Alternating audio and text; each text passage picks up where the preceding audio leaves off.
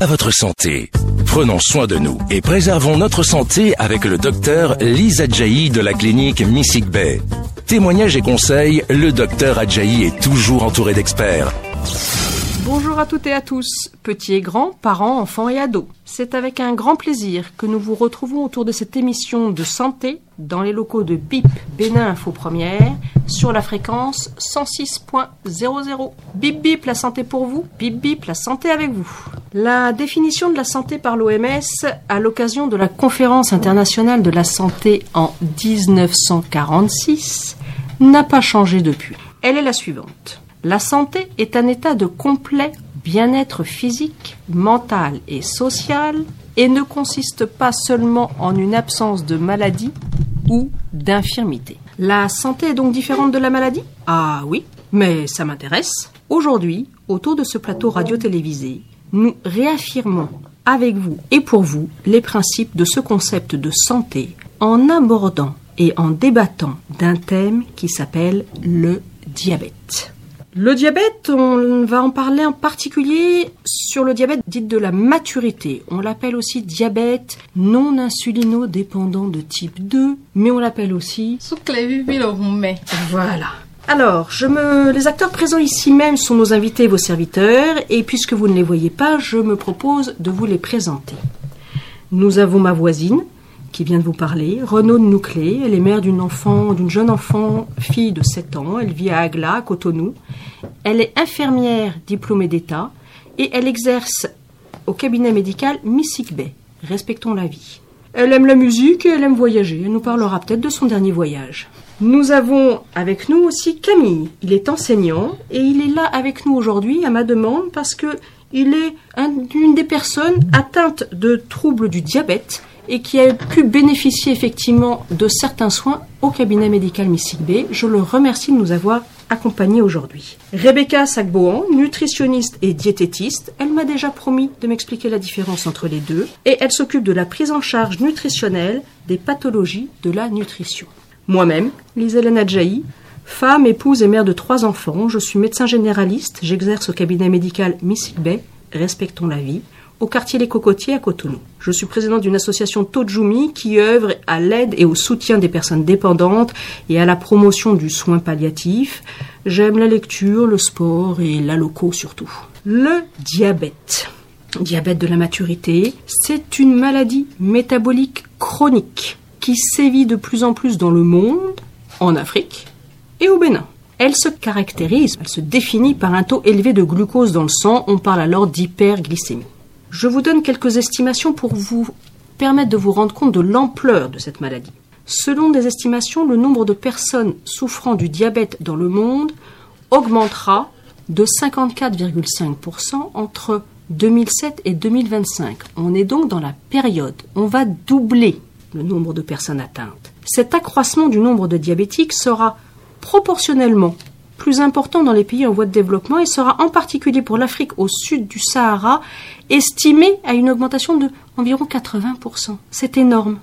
On voit donc qu'effectivement, à Cotonou, au Bénin, nous avons un avantage par rapport à travers une enquête, réalisée en 2002, qui avait révélé une prévalence de diabète à 3,3%. Ça veut dire quoi? En population générale, quand on regardait, 3,3% d'une population générale était atteinte de la maladie du diabète.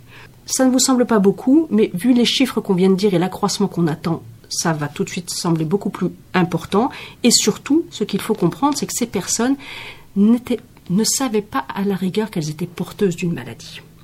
Donc de toute manière, le Bénin n'est pas épargné par la tendance épidémique du diabète sucré.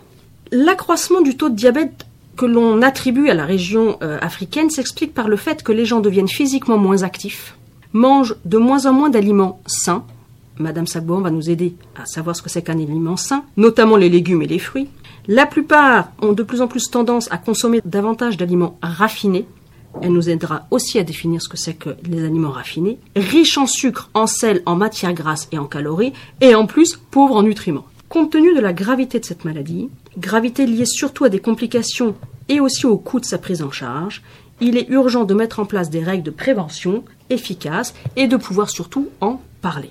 Alors nous allons effectivement commencer peut-être par Camille, euh, pour qu'il nous dise de quelle manière a-t-il découvert sa maladie du diabète Par hasard ou sur des maladies particulières Merci Madame Adjaï pour.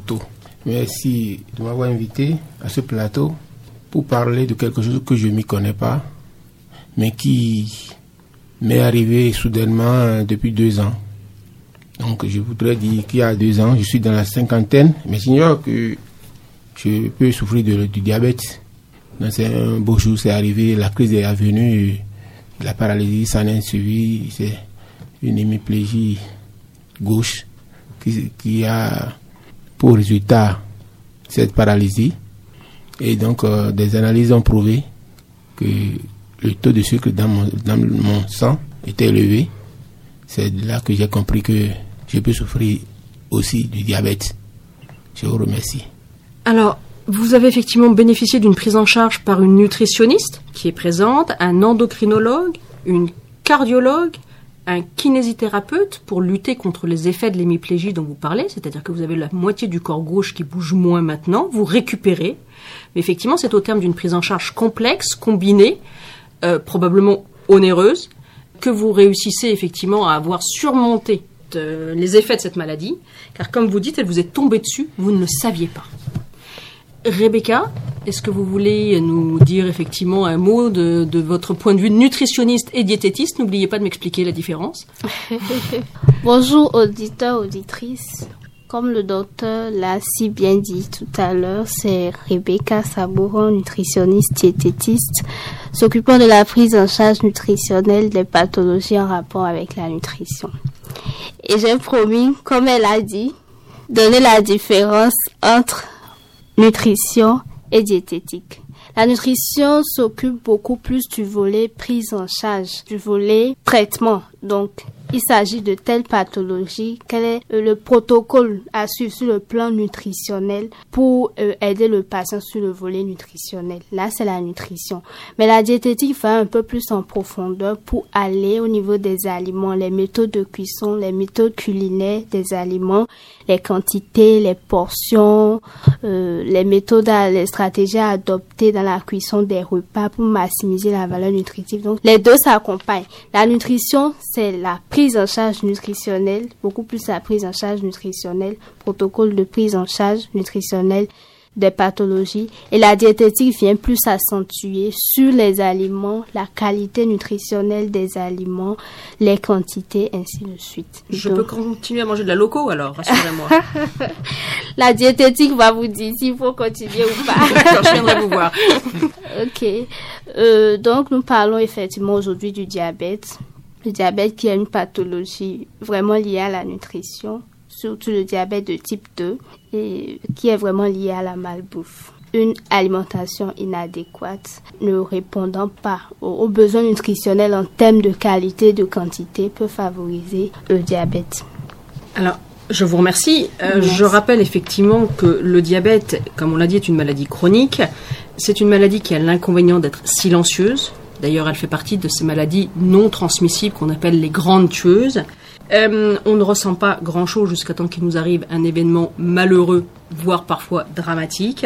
Euh, et ça atteint beaucoup les artères ou les nerfs, les petites artères. Et c'est pour ça qu'on trouve en fait souvent des anomalies consécutives à des taux de glycémie longtemps trop élevés dans le sang, des anomalies au niveau des artères des yeux, c'est des gens qui peuvent devenir aveugles, d'accord, il y a un suivi normalement ophtalmologique, mais aussi des artères de petit calibre qui sont situées au niveau du cœur, du cerveau ou des extrémités.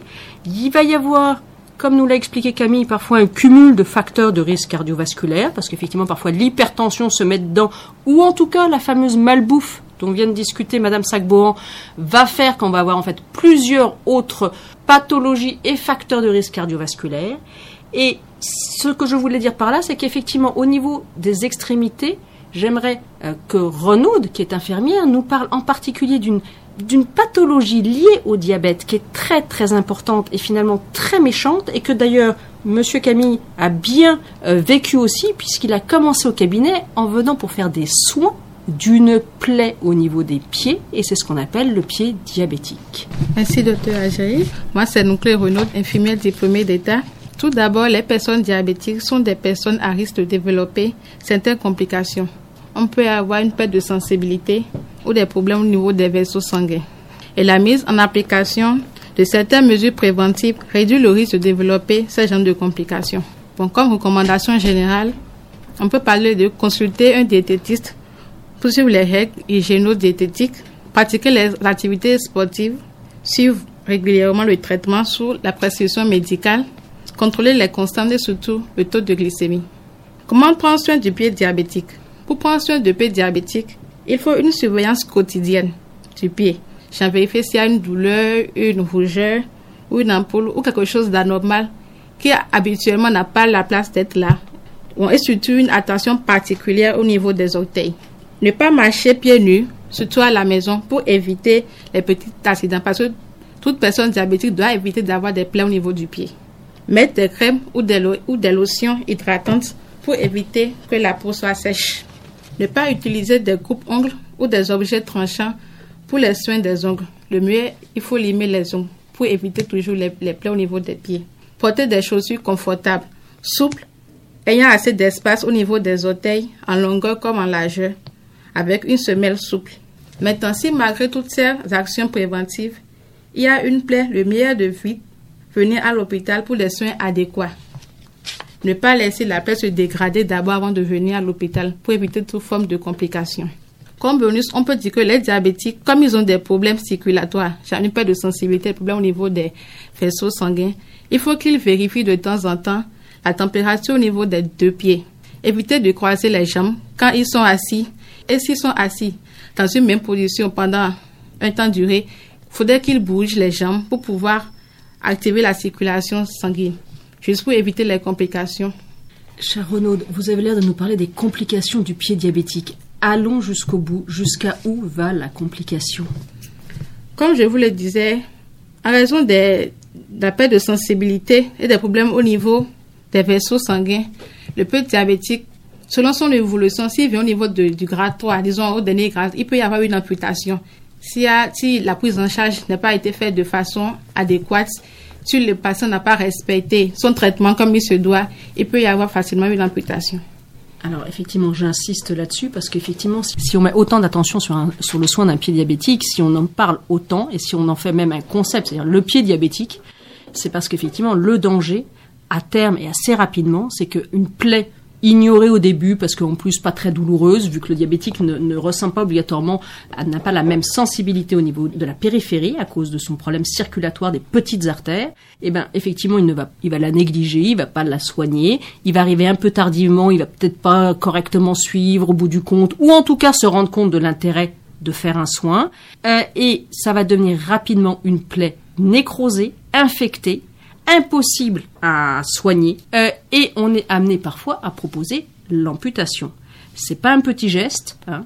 Euh, et j'aimerais bien que euh, Monsieur Camille puisse nous dire au début, vous êtes venu pour des soins de plaie et vous avez eu la chance de pouvoir les faire de façon tout à fait correcte, proche de chez vous, par une institution qui a été qui les a vraiment fait tout à fait correctement, en plus de Renaud qui supervisait de temps en temps quand vous veniez au cabinet. Tout à fait. C'est réel. Euh, je suis arrivé dans votre cabinet avec une plaie dans la plante euh, de pied gauche. J'ai commencé par bénéficier euh, des pansements dans votre cabinet. Mais je ne peux pas parler de ça sans tirer un coup de chapeau, sans dire tout mon remerciement à Mme Sabouran et Rebecca. C'est pas parce qu'elle est présente sur le plateau que je parle d'elle. J'ai toujours dit à mes amis, partout où je passe, le premier médicament que l'on doit prendre, c'est notre alimentation. Savoir s'alimenter, puisque le coût de cette plaie, l'histoire, je veux dire, de cette plaie a changé dès que j'ai rencontré Madame Sabourin, qu'elle m'a reçu en consultation, et m'a parlé, m'a donné des conseils où j'ai des portions d'aliments à prendre au début, j'avoue que c'était difficile pour moi de respecter les portions d'aliments à prendre. Mais j'essayais, j'essayais parce que j'avais des douleurs. J'étais dans une situation critique. J'ai commencé par respecter vraiment ces conseils qu'elle m'a donnés. Et l'histoire de cette plaie a changé.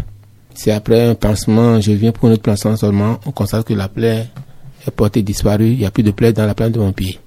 Ça, je dois ça à Madame Sabourin et à tout le personnel soignant que j'ai eu la chance de rencontrer sur mon parcours. C'est ça qui a fait que même au niveau de la paralysie, j'ai commencé par récupérer. Nous, enregistrons cette émission à l'étage. Ce, studio est à l'étage. J'ai pu monter les escaliers tout seul. Et là, je, dois ça à tout ce monde-là qui m'a soigné. Je vous remercie beaucoup. Monsieur Camille, merci encore pour, euh, pour être venu et pour ce témoignage. Et j'aimerais effectivement euh, redonner euh, vraiment la parole à Madame Sagbouan, puisqu'elle est quand même une pièce maîtresse de la prise en charge des maladies du diabète. et qu'elle nous donne vraiment ses conseils en termes de prise en charge. On verra après peut-être, elle peut déjà les aborder en termes de prévention. Merci, docteur Ajaï. la prise en charge nutritionnelle du diabète prend en compte plusieurs paramètres. D'abord, euh, identifier les facteurs de risque qu'on pourrait retrouver au niveau du sujet. Donc, c'est adapté à chaque patient. Quels sont les facteurs de risque? Parce que les facteurs de risque sont nombreux et peuvent varier d'un patient à un autre. Donc, qu'est-ce qui a causé le diabète? Chez le sujet, même s'il est génétiquement prédisposé à faire le diabète. Il y a un adage qui dit que même si les gènes ament le fusil, c'est l'environnement qui appuie sur la gâchette. Donc c'est pas parce que je suis prédisposé à faire une pathologie que je vais forcément faire la pathologie, mais c'est mon environnement qui va déterminer. Donc les facteurs de risque, plusieurs facteurs environnementaux, y compris l'alimentation, peut favoriser la survenue du diabète. Donc, la prise en charge nutritionnelle du diabète est d'abord basée sur l'identification des facteurs de risque chez le sujet et agir sur ces facteurs de risque-là, trouver des solutions pour éviter ces causes. Puis après, équilibrer, maintenir un équilibre au niveau de l'assiette du patient, un équilibre entre ses besoins nutritionnels et ses apports et un équilibre au niveau de son assiette. Comme nous avons l'impression, contrairement à ce que nous avons l'habitude de penser, qu'un sujet diabétique doit se soumettre à plein d'interdits alimentaires, au contraire, un sujet diabétique doit avoir une alimentation diversifiée, variée, mais répondant à ses besoins sur le plan quantitatif et qualitatif. Donc, la qualité nutritionnelle des aliments. Et parlant de qualité nutritionnelle des aliments, on fait recours aux méthodes culinaires qui sont adoptées, les méthodes de cuisson, les méthodes de préparation, le choix également des aliments. Et le volet quantitatif fait recours au calcul des besoins nutritionnels du sujet, et au calcul de ses apports pour maintenir un équilibre entre apports et besoins et facilement tout rentre dans l'ordre. Donc voilà Génial, facilement tout rentre dans l'ordre. On est à la radio, on peut pas montrer le petit tableau que vous fait parfois Madame Sagbo. C'est un petit tableau en couleur avec des dessins et tout. J'adore ce petit tableau. Vous l'avez eu, Monsieur Wadanou, je crois. Monsieur Camille. Voilà. Facilement tout rentre dans l'ordre. Je crois que ce sera des mots importants euh, au cours de l'émission. Ça vous tombe dessus d'un seul coup. Il faut pas désespérer. Faut s'accrocher un peu. Ça tangue, mais au bout du compte, euh, si on va réussir à trouver un, un ensemble et une approche combinée de soins qui va faire que un la plaie va disparaître, deux le bras va revenir, trois on va remanger, quatre on va perdre un peu de poids, cinq on va quand même être en super forme et pouvoir monter des escaliers de bip radio. Alors c'est absolument génial. Euh, effectivement, moi je vais réinviter Madame Sacboan parce qu'on va commencer avec elle la, la, journée de lutte internationale contre l'obésité et vous voyez bien qu'en termes de nutritionniste et diététiste, elle a de plusieurs, à plusieurs endroits une place prépondérante dans la prise en charge et ou dans la prévention. Euh, avant de terminer cette émission, je vous remercie parce qu'on approche un peu de la fin, euh, je vous laisse à chacun faire un tour de table avec un, un, message clé, soit préventif, soit de prise en charge pour nos auditrices et nos auditeurs. Et effectivement, on conclura cette émission. Ma voisine, toujours. Comment est-ce qu'on appelle le diabète? Répétez-nous. Allez-y. Ce qu'avez vu là, Bon, pour ma part, moi, je souhaiterais inviter tout le monde dans chaque centre de santé proche de vous pour faire dépister.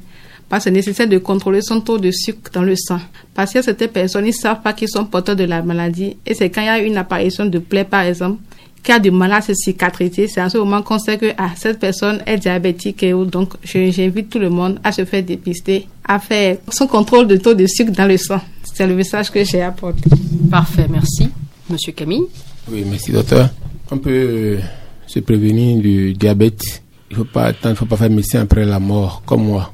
euh, je souhaite que mes amis auditeurs aillent prendre des consultations chez les nutritionnistes. Sinon, avant, j'avoue que quand j'entends parler de nutritionniste, moi je lis ça par rapport aux femmes qui allaitent les enfants. Je n'ai jamais pensé qu'un adulte comme moi peut avoir besoin d'un nutritionniste. C'est Madame Adjaï qui m'a proposé ça et j'ai compris que c'est le premier médicament qu'elle m'a donné. Donc je vais conseiller à tout le monde, à partir de la quarantaine, d'essayer de prendre rendez-vous avec un nutritionniste et rien qu'avec notre alimentation, on peut se préserver de ce mal que le diabète. Je vous remercie. Merci. Euh, je vais dans le sens de mes prédécesseurs pour dire juste que la prévention coûte toujours moins cher que le traitement. Donc, il vaut mieux prévenir que guérir. Euh, dépister, se faire dépister, contrôler son taux de, de sucre dans le sang régulièrement et s'il y a une augmentation qui commence pas à s'observer, faire recours à des spécialistes adéquats pour une bonne prise en charge. Merci. merci à vous tous. Moi, je conclurai euh, que j'aime toujours la loco, je continuerai toujours à en manger, mais promis, j'irai voir une nutritionniste.